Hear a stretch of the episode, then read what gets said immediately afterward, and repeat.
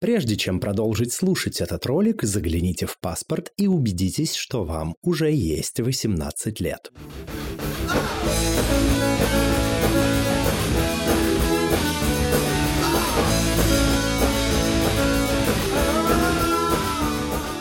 Всем квирного дня! Это подкаст «Громче», аудиоприложение к литературному квир-журналу «Вслух». В этом подкасте мы беседуем с нашими гостями и гостями, разговариваем с ними о литературе, о квир-репрезентации и о квир-литературе. И сегодняшняя наша гостья — это Алена Кирсанова, писательница. Алена, здравствуй, расскажи, пожалуйста, о себе. Привет.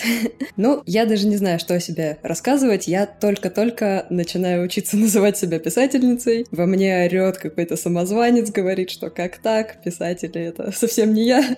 Но я потихонечку привыкаю, тренируюсь. Кроме этого, я сценаристка рекламных роликов на работе. Ну и так, живу обычной жизнью, пишу. Сценарист Сценарист еще раз каких роликов? Рекламных. Рекламных роликов, эксплейнеров, в общем, все такое, маркетинг достаточно скучная тема. Но так или иначе, ты пишешь что-то, значит, соответственно, писательница. И в своих работах ты репрезентуешь квир-персонажей. Почему тебе интересна эта тема? Здесь я даже не могу сказать, что она мне как-то особенно интересна. Мне, наверное, повезло, потому что с юностью у меня сложилась представление, что люди с разными гендерными идентичностями, люди, которые любят разных людей и строят разные отношения, они, в общем-то, примерно одинаковые, нормальные, и ничего в этом такого странного нет. Соответственно, я пишу о разных персонажах, некоторые из них э, представители квир-сообщества, но при этом я обычно в своих текстах не концентрируюсь на их проблемах, не делаю на этом акцент. Я думаю, есть люди с более репрезентативным опытом, которые могут об этом рассказать лучше. Я просто пишу о каких-то проблемах проблемах, которые меня волнуют, об интересных мне темах. Ну, а персонажи бывают разные.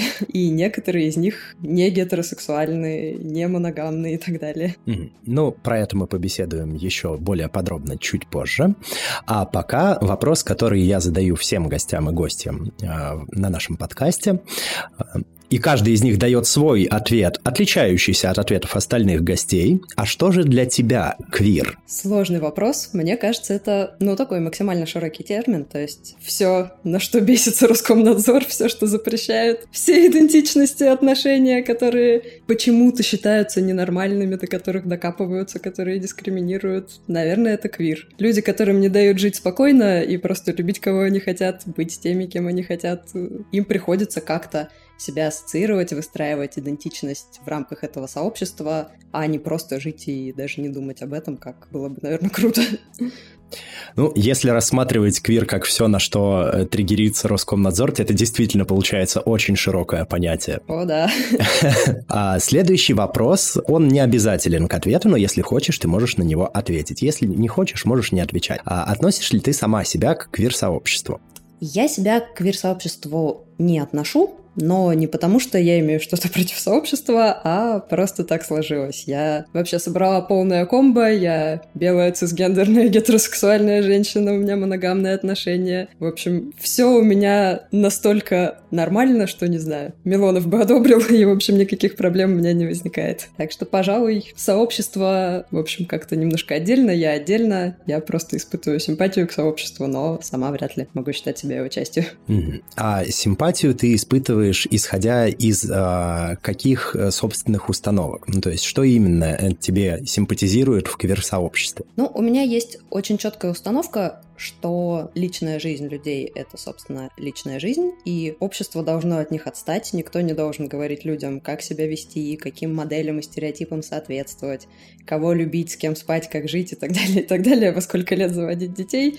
И когда до людей на эту тему как-то докапываются, мешают им жить, им приходится, наверное, объединяться, бороться и доказывать, что они нормальные. Это, в общем, не сказать, что хорошо, но тот факт, что люди объединяются в сообщество, общаются друг с другом, создают какую-то новую норму, репрезентуют себя в и в искусстве, и в медиа, и вообще в обществе. Это важно и круто, и, в общем, здорово, что люди это делают, поэтому я всеми руками за. Твой рассказ Неура, правильно? А, ну, я подразумевала игру слов Нюра от Neural Networks, э, от женского имени Нюра и так далее. Но, в общем, никто практически его не читает так, и это не страшно, мне кажется. Все нормально. Э, как правильно все-таки его читать? Нюра. Нюра. Этот рассказ вышел в первом номере журнала и рассказывает о ребенке, который существует только в сети. Такая история на грани реальности и научной фантастики. Ты бы отнесла ее к научной фантастике скорее или к реализму? И вообще, ты э, как писательница, как авторка, ты реалистка или фантастка скорее? Ну, если говорить о рассказе, а, кажется, получилось что-то вроде социальной фантастики. Ну, то есть, да, это фантастика, достаточно рациональная, достаточно классическая, но близкая к реализму. А при этом интересно, что изначально, когда я работала над этой задумкой, я хотела написать что-то в жанре weird fiction. То есть что-то такое странное, зыбкое, с ощущением сна, какой-то поломанной реальности. В общем, хотелось сделать акцент на том, что в жизни героини происходит что-то необъяснимое. Никто, ни я, ни она никак это не объясняет. И постепенно и у читателей, и у самой героини меняется восприятие реальности, ломается мозг, и вот это вот ощущение жути и мути, его хотелось сделать главным в рассказе.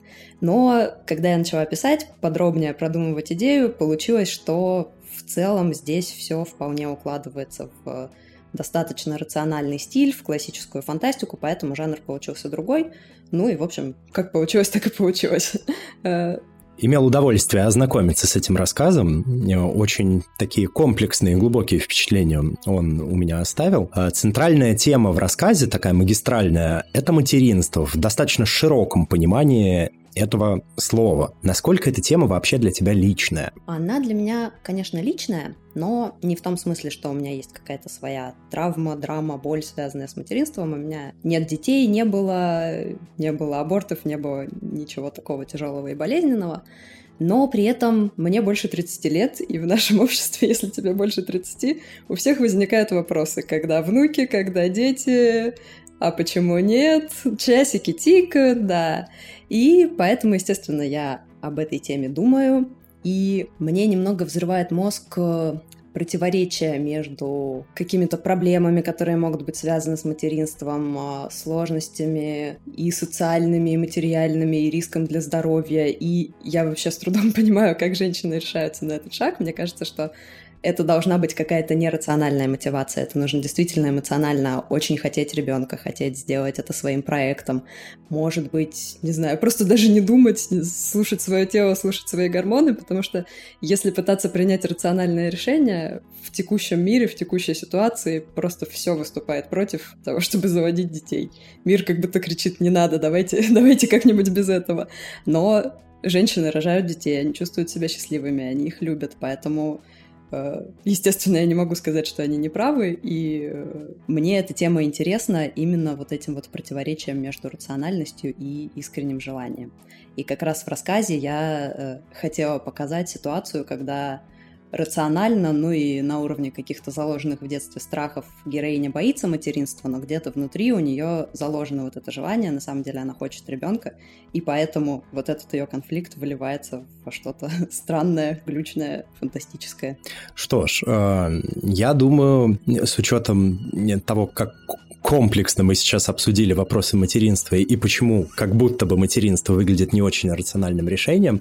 Я думаю, если бы э, эту часть нашей беседы послушали э, эти дивные, замечательные люди, которые сейчас активно лоббируют законопроект о запрете пропаганды идеологии child free, это буквальная цитата, а, они бы сейчас очень сильно э, возмутились и возгорелись бы всеми возможными частями тела, в том числе и одной из наших самых любимых.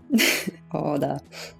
Это может быть.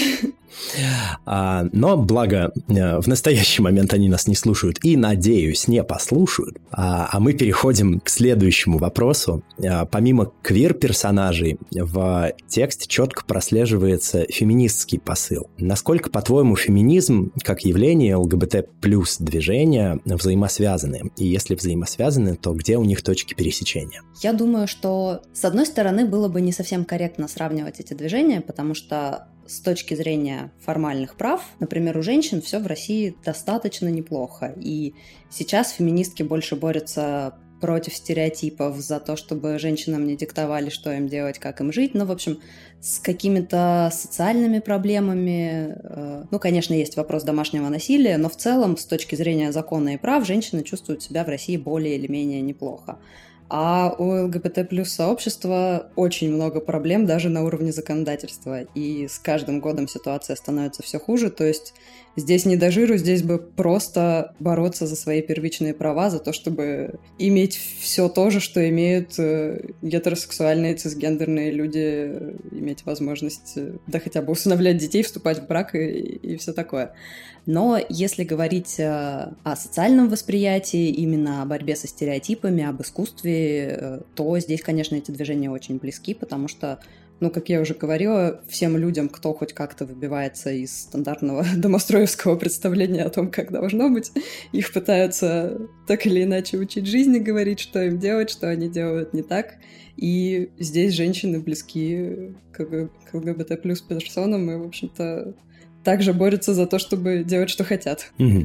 А на твой взгляд, на каких темах и на каком фундаменте эти два движения, возможно, могли бы ситуативно консолидироваться для того, чтобы достичь э, каких-то совместных э, целей, которые они перед собой ставят? И, возможно, помочь друг другу? Наверное, так сходу не отвечу, потому что я не активистка. Я считаю себя феминисткой, я хочу, э, чтобы идеи феминизма как-то, например, через мои тексты, через мою позицию были видны, но я не занимаюсь какой-то активной деятельностью по защите прав даже женщин, поэтому точно не могу сказать, какие сейчас у феминизма цели и, в общем, где конкретно они соприкасаются с другими движениями.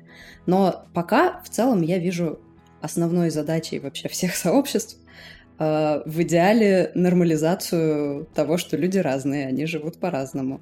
И они могут быть кем угодно, они могут иметь несколько сторон личности, несколько идентичностей, они могут быть профессионалами, э, бисексуалами, child-free, феминистками и так далее. И нужно воспринимать человека комплексно, и было бы круто, если бы было больше такой нормальной репрезентации, э, демонстрации того, что все люди с одной стороны разные, а с другой стороны одинаковые. У них может быть очень много граней личности, которые каждому в чем-то интересны. И не нужно, с одной стороны, не нужно акцентировать внимание на одной стороне личности, а с другой стороны, не нужно это замалчивать, нужно это показывать, но с точки зрения нормальности. Ты упомянула о том, что э, считаешь себя феминисткой, но при этом при всем какой-то активистской правозащитной там деятельностью не занимаешься. Что для тебя означает быть феминисткой? А, ну, пожалуй, э, действительно сложный вопрос.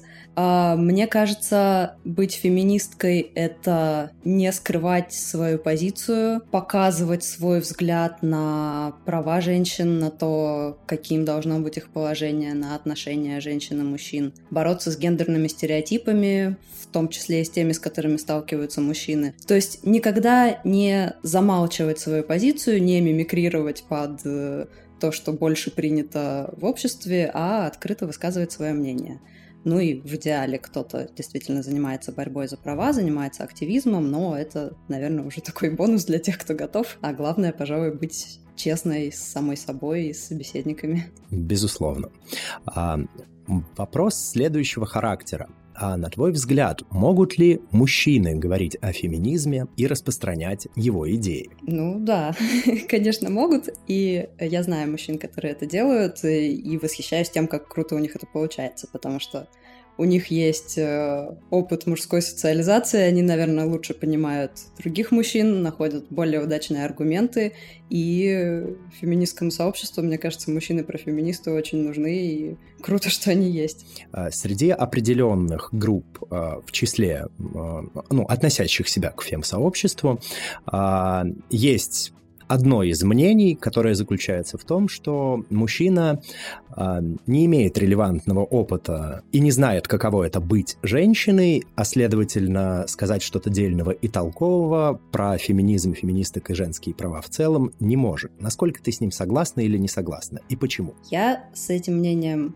не согласна. Ну, то есть я не могу, естественно, спорить с тем, что у мужчины нет опыта женской социализации, он не так глубоко понимает женские проблемы, но при этом здесь вопрос, мне кажется, в профессионализме, во внимании, потому что всегда можно поговорить с женщинами, всегда можно провести интервью, узнать больше информации, собрать статистику. И это касается как журналистской деятельности, активистской, так и писательства. Автор хочет разобраться в вопросе, действительно прикладывает усилия. А, если ему хватает мастерства, навыков, опыта, то, мне кажется, у него может получиться очень хорошо, даже лучше, чем у женщины. Ну, то есть, например, опытные крутые писатели, какой-нибудь Джонатан Франзен пишет о женском опыте лучше, чем я, хотя я женщина, но просто он как писатель круче, ему хватает мастерства, чтобы описать это так, чтобы любая женщина смогла это почувствовать, поэтому я думаю, здесь э, пол, гендер, он вообще вторичен вопрос профессионализма.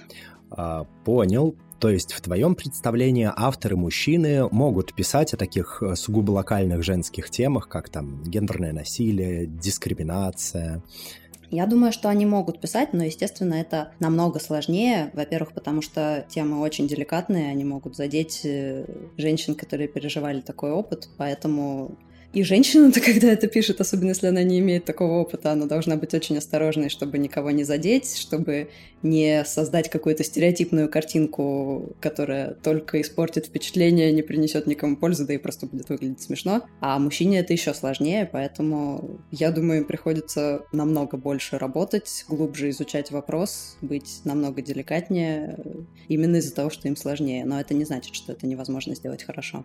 Кстати, об этом. Знаешь ли ты какие-то хорошие примеры такого рода литературы, написанной мужчинами о женщинах? И можешь ли привести эти примеры? Я э, так сходу, наверное, могу вспомнить э, роман Алексея Поляринова «Центр тяжести». Там есть героиня, э, девушка, которая подверглась сексуализированному насилию. Она была, ну, еще подростком. И эта сцена, и вообще ее опыт, и то, как она переживает это после, описано как-то очень ярко, тонко. Я в это верю. У меня такого опыта не было, но я читала похожие тексты, написанные женщинами, причем написанные женщинами, которые это переживали, и я бы не сказала, что у Поляринова получилось хуже, получилось как-то более грубо и пошло. Нет, мне кажется, он как раз очень глубоко копнул, очень деликатно это описал, и это удачный пример однозначно. Я думаю, заинтересованные слушатели и слушательницы а, смогут отыскать эту историю где-нибудь в открытых источниках и у них будет возможность с ней ознакомиться. Поговорим про обратную ситуацию. А, авторки женщины, писательницы, которые пишут о геях и других квир-мужчинах. Очень распространенная и ходовая, кстати говоря, на отечественном книжном рынке в последнее время история. А, что ты думаешь по этому поводу? Ну, тут, я думаю, то же самое. Это сложнее, чем писать о женском опыте, и гораздо легче накосячить. Почему бы нет? Все имеют право писать о чем угодно. Главное, чтобы получилось. Безусловно. Еще одна деталь из твоего рассказа. А, в начале у тебя есть довольно откровенная а, сцена с э, сексуальным содержанием, а, насколько, как ты считаешь, нужно откровенно писать о сексе, и нормально ли это, что для большой литературы, нормально ли для большой литературы а, откровенно писать о сексе? Или это удел все-таки фанфиков и какой-то более локальный а, и менее а, там, издаваемой литературы? Для большой литературы это точно нормально, ну просто по опыту чтения большой литературы. Секс встречается очень часто с разной степенью откровенности, но это есть и современные писатели, и чуть менее современные, не знаю, тот же Лимонов, они, в общем-то, не стесняются достаточно откровенно описывать секс, и иногда это получается очень в тему, очень круто, удачно и абсолютно необходимо. Но и в целом, мне кажется, что Откровенные сцены — это такой эстетический вопрос, а не этический. Можно писать насколько угодно, откровенно, грубо или, наоборот, эфемизмами очень аккуратно. Если читатель будет шокирован или будет плеваться, ругаться, это, в общем-то, проблема читателя. С точки зрения этики никаких проблем нет. Пусть читает, пусть испытывает эмоции, все замечательно. Но вопрос, опять же, в том, как это написать, как сделать так, чтобы такая достаточно сильная с точки зрения эмоций сцена была уместной, работала на текст а наоборот э, не ломала его. Например, э, ну здесь, мне кажется, еще важно э, понимать, насколько степень откровенности сцены соответствует и общему стилю текста, и персонажам. Вот, кстати, об этом уточняющий вопрос. Где пролегает та тонкая грань, за которой произведение уже превращается в литературную порнографию? Да, сложный вопрос. Ну, мне кажется, как раз это связано с персонажем, потому что если персонаж — это какая-нибудь, ну, персонаж, от чьего лица мы говорим, неважно, в первом или в третьем лице, но чьими глазами мы видим историю, если это такая девочка, которая всего боится, стесняется, говорит эфемизмами, то, конечно, никакой откровенно написанной сцены там, скорее всего, не будет, если мы видим ситуацию ее глазами будет понятно, что она это как-то завуалировала бы, описала бы очень аккуратно или романтично и отдаленно что-то бы себе додумала, или просто скрывая. И там грубая сцена будет, скорее всего, не в тему. Ну или она, наоборот, будет работать на какой-то такой шоковый эффект, который ломает героиню, может быть, что-то такое, не знаю.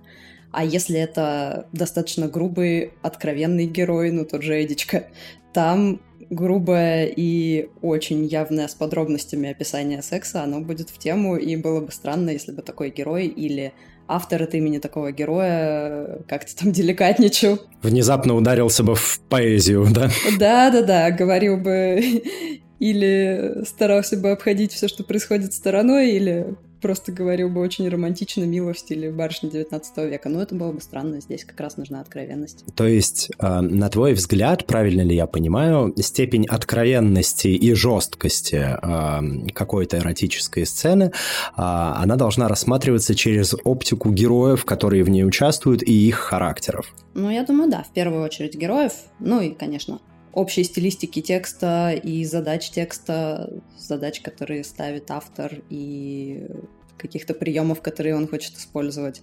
Тут, мне кажется, даже не всегда можно однозначно сказать, получилось или нет, сработало или не сработало, потому что бывают же вот эти рейтинги самых неудачных сцен секса, причем э, в них попадают достаточно известные опытные авторы, и, скорее всего, когда они писали эту сцену, они думали, что все хорошо, все уместно, это решает задачи текста, да, вообще все отлично получается. А читатели или критики потом говорят, что получилась какая-то фигня, это звучит ужасно, это пошло, фу.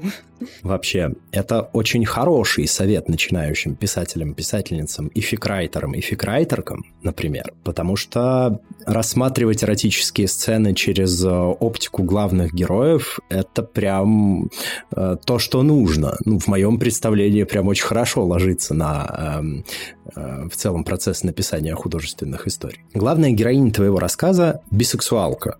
А как ты думаешь, насколько важна репрезентация именно этой группы? И какой вообще должна быть репрезентация бисексуальных людей, чтобы считаться качественной? Здесь, я думаю, мое мнение ну, не настолько важно, потому что у меня нет такого опыта. А, я могу передать мнение друга, который рассказывал о проблемах, с которыми сталкиваются бисексуальные люди.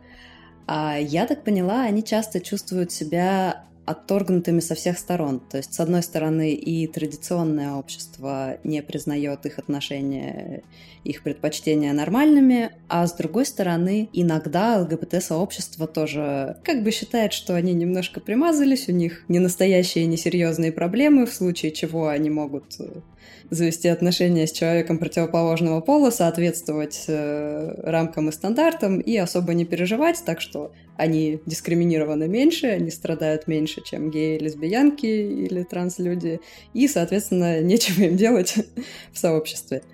Я так понимаю, что это все-таки не очень частая ситуация. Я не думаю, что все настолько плохо, но если такое действительно случается, это, конечно, очень неправильный подход. Мне кажется, не нужно мериться страданиями, мериться тем, кому хуже, а, в общем-то, здорово было бы бороться за идеальный мир, где все люди разные, всех принимают и никого не дискриминируют, тем более свои же. Mm-hmm.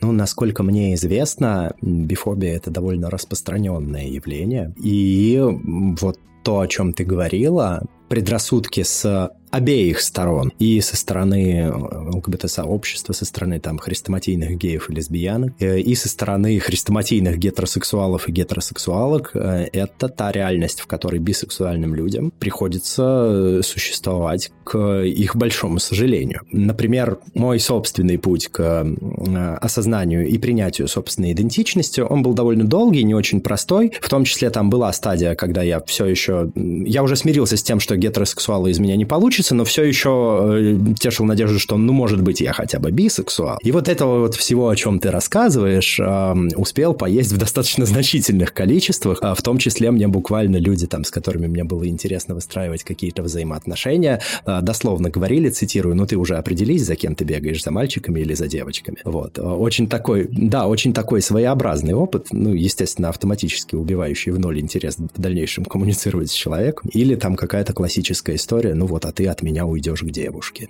А вдруг? А с чего бы вдруг мне это делать, если у меня отношения с человеком э, по моей же собственной воле? Но как бы я заделал все эти истории по касательной, и Полагаю, что их на самом деле значительно больше, но тем не менее а, прекрасно а, понимаю хотя бы вот на этом базовом бытовом уровне, что проблема существует и с ней нужно а, что-то делать. Какой качественная должна быть репрезентация бисексуальных людей в литературе? А вот кто бы знал.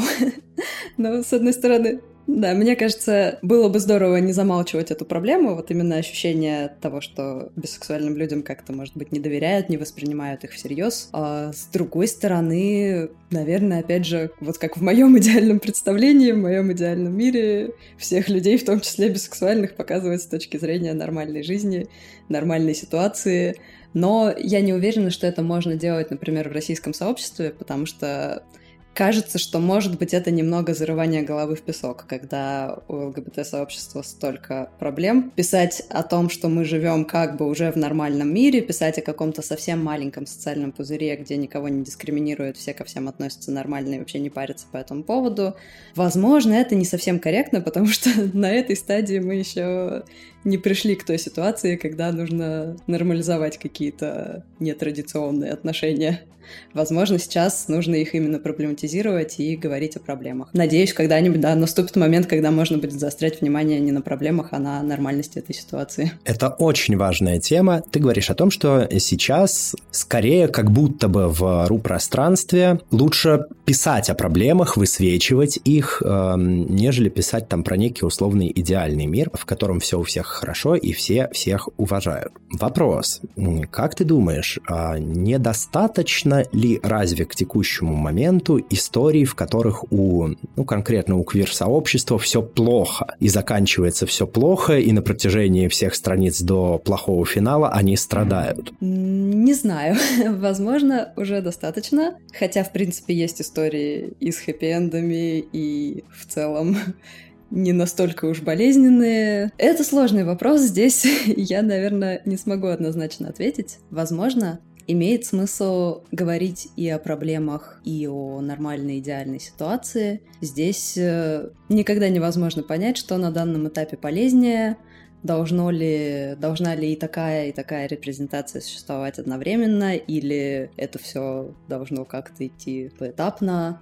Но судя по, видимо, по книжному рынку, мне кажется, по интересу читателей, но и по тому, что создают писатели, сейчас все-таки тема проблем квир-людей, она, пожалуй, более интересна и более актуальна, чем просто какие-то истории, где есть квир-персонажи, но на самом деле история о чем-то другом, они скорее вписываются в, ну, не квир-литературу, а просто литературу о каких-то других более широких темах, и квир-персонажи иногда, наоборот, могут отталкивать каких-то издателей, читателей, но при этом быть недостаточно интересными может быть квир-сообществу, потому что эти проблемы там на втором плане. Не знаю, я не настолько хорошо изучила и читательский, и издательский рынок, и то, что в последнее время пишут, то есть у меня есть общее представление такое читательское, и на его основе создается впечатление, что пока людям все-таки интересно читать о проблемах квир-людей, о каких-то о драмах, которые основаны, ну, например, на невозможности быть вместе, как в «Лете в пионерском галстуке». И если эта драма перестает быть драмой, и мы говорим о чем-то совсем другом, то именно вот этот интерес к персонажу, он уже может и пропасть. Ну, по собственному читательскому опыту и э, по собственным наблюдениям из того, что сейчас продается и продается лучше всего, а, я могу предположить, э, основываясь, опять же, сугубо на личном опыте, что сейчас а, массовому читателю или там массовым читательницам а, интересные истории с э, квир-персонажами в центре, в которых они проходят сложный путь, где есть много драмы и стекла, но все заканчивается хорошо. Звучит неплохо, кстати. Всегда хочется прочитать историю с хэппи-эндом, ну и о похожем на тебя человеке. Здорово. Да, безусловно. А ты сама читаешь квир-литературу? Да, читаю. Не могу сказать, что я целенаправленно ищу именно квир-литературу, но когда сталкиваюсь с упоминаниями каких-то популярных книг, ну там тот же Микита Франко, «Лето в пионерском галстуке», какая-нибудь классика вроде Майкла Каннингема, я это читаю, мне интересно, и, в общем-то, так же интересно, как и другие книги, где нет квир-персонажей, или они не центральные. Да, я все, все подряд читаю, в общем-то. Угу, понятно. А какие три лучшие, на твой взгляд, книги из последних прочитанных в жанре квир-литературы а, ты бы могла посоветовать нашим слушателям и слушательницам? Да, где-то с полгода назад я прочитала книгу Микиты Франко «Девочка в нулевой степени», и я над ней рыдала. Причем у меня было ощущение, что, ну, в целом, моими эмоциями манипулируют. Там все просто на максималках, все немножко чересчур, но это так хорошо работает, что я сижу и плачу.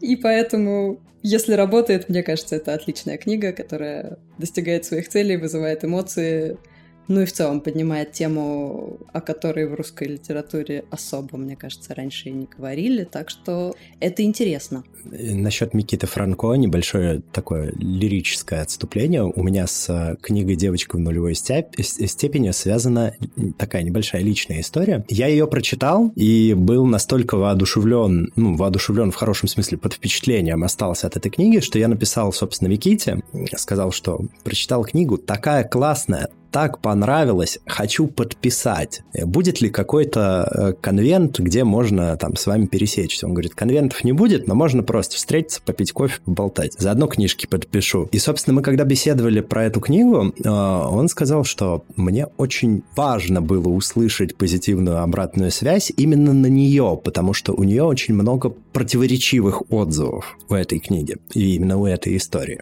Мне как раз кажется, что, наверное, это лучшая книга Микиты. Все-таки она более продуманная, более целостная, там такая мощная драматургия, которая, опять же, может быть немного чересчур э, откровенно работает с эмоциями, но она работает, она эти эмоции вызывает, и все здорово. Предыдущие его книги, они кажутся очень искренними, но более сырыми, что ли, более такими хаотичными, не так тщательно выстроенными, и видно, что автор растет, поэтому, мне кажется, это самая сильная книга.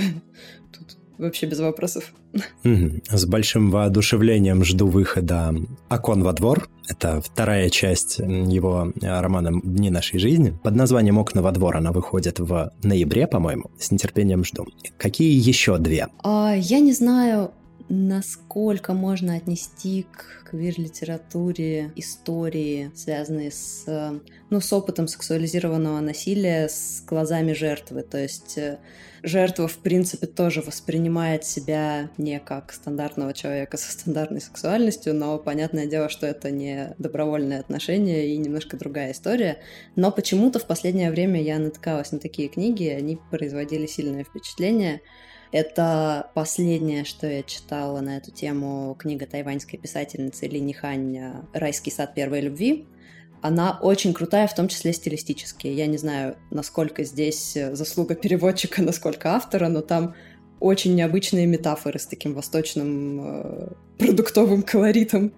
Очень интересный язык. И при этом тема насилия над э, девочкой-подростком, она показана, мне кажется, без желания эпатировать, она показана именно изнутри. Э, глазами этой девочки автор показывает, как э, меняется ее мир и ее восприятие, в том числе каких-то обычных повседневных вещей. И это жутко именно за счет того, что какие-то ужасные вещи она описывает как нормальные, как будто бы так и нужно, и вообще и стилистически, и тематически, и с точки зрения эмоций и искренности это просто совершенная книга, хотя читать ее, конечно, очень тяжело. До этого я читала э, книгу «Моя темная Ванесса», и там тоже о том, как жертва пытается не быть жертвой, пытается переосмыслить свои отношения, ну, по сути, с насильником, как настоящую историю любви, как будто бы все это было добровольно. И ее тоже тяжело читать, она тоже круто написана, но как-то более прямолинейно, что ли. То есть Ли Нихань, она э, за счет слова, за счет образов и вот этой поэтичности дает какую-то совсем другую оптику, другой взгляд на ситуацию и помогает за счет вот этой красоты слова увидеть ситуацию еще более страшной. Поэтому я просто под огромным впечатлением. Ну, вообще, насколько мне известно, у китайской прозы есть свой некий неповторимый колорит, а, если мы говорим про китайскую там фантастику или фэнтези, то это какой-то совершенно особый темпоритм повествования. Не знаю уж, как там с остальными жанрами, потому что я имел удовольствие читать только фэнтезийные китайские произведения. Вот. А, но, тем не менее, наверное, все-таки ознакомлюсь. Рецензия выглядит довольно впечатляюще. Кстати, Извини, хочу еще добавить, пожалуй. Не книга, но сериал Рассела Ти Дэвиса «Это грех». Э, мини-сериал, кажется, из восьми серий о гей-сообществе Британии в 80-е, как раз когда начинается эпидемия СПИДа. Он тоже снят просто на грани, он вызывает дикие эмоции. Там иногда это черный юмор, иногда это добрый юмор. Иногда это очень грустные драматичные ситуации, то есть там то смеешься, то плачешь, но забыть этот сериал просто невозможно. Меня он очень зацепил и очень впечатлил. Советую вообще всем. Я да, я, к своему большому сожалению, пока еще его не посмотрел, но он у меня находится в шорт-листе. Вот. Э, думаю, обязательно после этой рекомендации подвину его куда-нибудь пораньше. А, и, собственно говоря, э, всем нашим слушателям и слушательницам тоже э, рекомендую ознакомиться, потому что отзывы об этом сериале, несмотря на то, что сам я его еще не видел, достаточно хорошие. Вообще, на твой взгляд, в более широком смысле, каким социальным проблемам следует уделять больше внимания в современной литературе? Вот я над этим вопросом как раз размышляла и пришла к неожиданному даже для себя ответу. Мне кажется, что в современной литературе было бы неплохо больше показывать проблемы, с которыми сталкиваются мужчины из-за гендерных стереотипов. Недавно я читала... То есть токсичные маскулинные установки какие-то, да? В первую очередь, да. И социальные ситуации, которые действительно заставляют их разрушать свою жизнь. Я недавно читала на «Медузе» интервью с демографом Дмитрием Закотянским, и они с журналисткой обсуждали ну, как раз они отталкивались от э, проблемы огромного разрыва в ожидаемой продолжительности жизни мужчин и женщин в России. То есть э, продолжительность жизни, э, которая рассчитывается при рождении, у женщин приближается к европейской и к общемировой, а у мужчин на 10 лет меньше. И они как раз обсуждали причины, э, ну, гипотезы, с чем это может быть связано. И ученый говорил, что в России мужчины умирают часто в связи с употреблением алкоголя, от сердечно-сосудистых заболеваний, связанных со стрессом и так далее. И все это алкоголь, стресс, привычка не заботиться о своем здоровье, это во многом связано как раз с патриархальными установками, с тем, что общество накладывает на мужчину какую-то огромную ответственность, ждет от него чего-то нереального, но при этом не дает ему возможности реализоваться. И вот от этой безысходности он чувствует себя загнанным в угол, пьет, э, бьет жену иногда и все такое. Э, и, естественно, эта проблема, она менее актуальна для молодых образованных мужчин из крупных городов, а вот э, в небольших городах, в каких-то депрессивных городках, которые загнивают, откуда все уезжают, в маленьких деревнях, это действительно актуально. Я, например, многие годы ездила в Туву к своей бабушке в деревню и видела, как там живет молодежь, в том числе парни. Действительно не сказать, что у них есть какой-то большой выбор и возможности себя реализовать, кроме как бухать, драться и, не знаю, ну, наркотики принимать, может быть.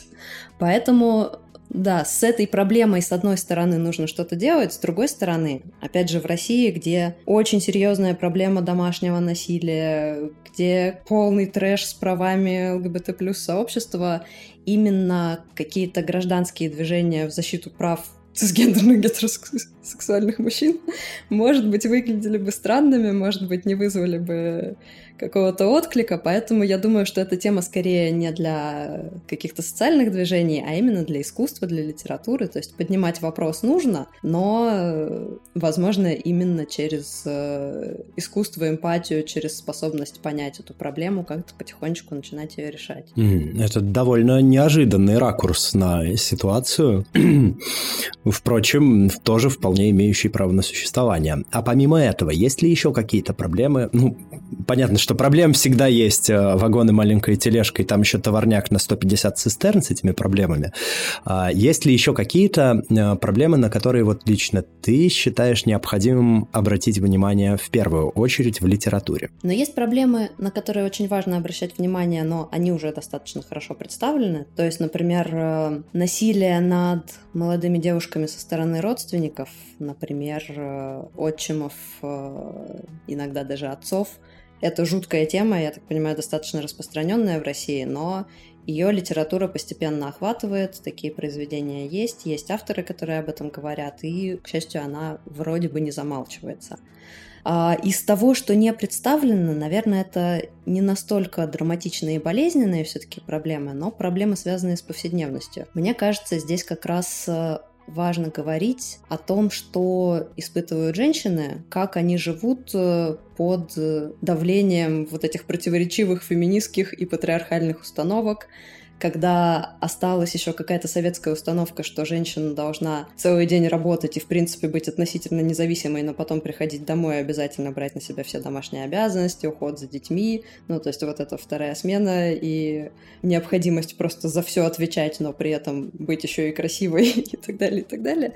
Нагрузка на женщин безумная, и кажется, что в современном мире вроде бы это становится менее актуальным, а с другой стороны появляется дополнительное давление у прогрессивных женщин. Кажется, что нужно следить еще за своим психическим здоровьем, придерживаться феминистических ценностей, в общем, не зависеть от мужчины, выстраивать свою карьеру, быть независимой личностью — но там с другой стороны давит общество мама-бабушка о том, что, боже, у тебя муж какой-нибудь там недокормленный, еще что-то не так.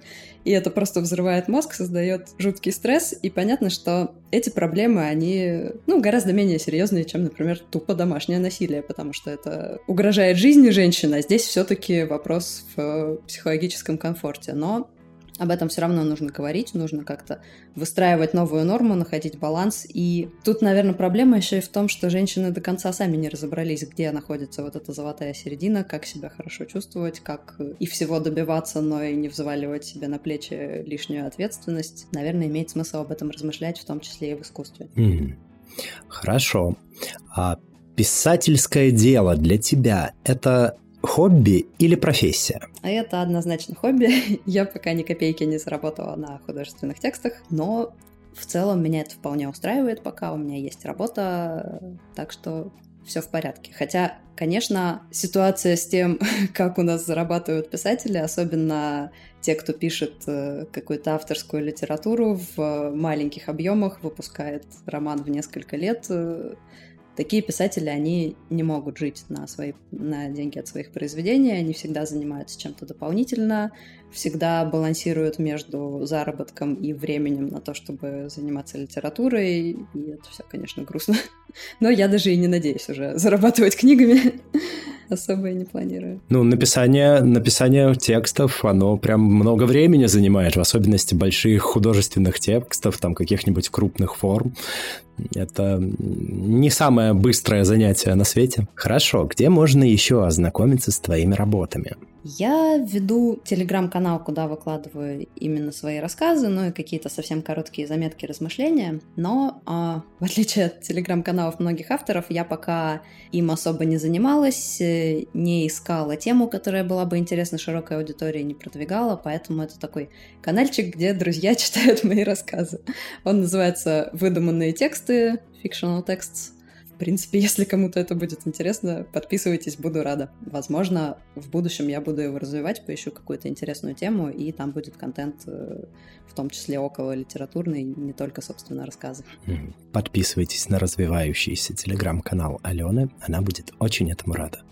А, кроме этого телеграм-канала, есть ли какие-то другие площадки или ресурсы, на которых ты свои работы публикуешь или публиковала? А, ну, у меня нет своих э, блогов, где я бы собирала все произведения. Некоторые рассказы опубликованы в журналах, например, в журнале «Литература» в разделе фантастики, в оппозиционном журнале «Рор», Сейчас готовится к публикации журнала «Разницы», тоже такой оппозиционной тематики, и там будет мой рассказ. То есть я стараюсь, э, так как у меня нет своей большой аудитории, нет своей площадки, я стараюсь отправлять рассказы в какие-то уже существующие журналы, чтобы их читали люди, которые приходят именно туда. А есть ли какие-то книги, безотносительно квир-литературы, которые произвели на тебя прям особое впечатление и которые ты могла бы посоветовать к прочтению нашим слушателям? Вот опять же из последних, э, как я уже говорила, меня очень зацепила книга Лини Хань. А, плюс я, в принципе, в последние годы